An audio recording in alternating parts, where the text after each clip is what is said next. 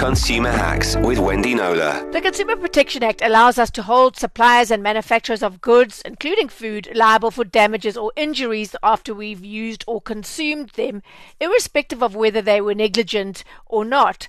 That is, we can claim back medical costs and loss of income.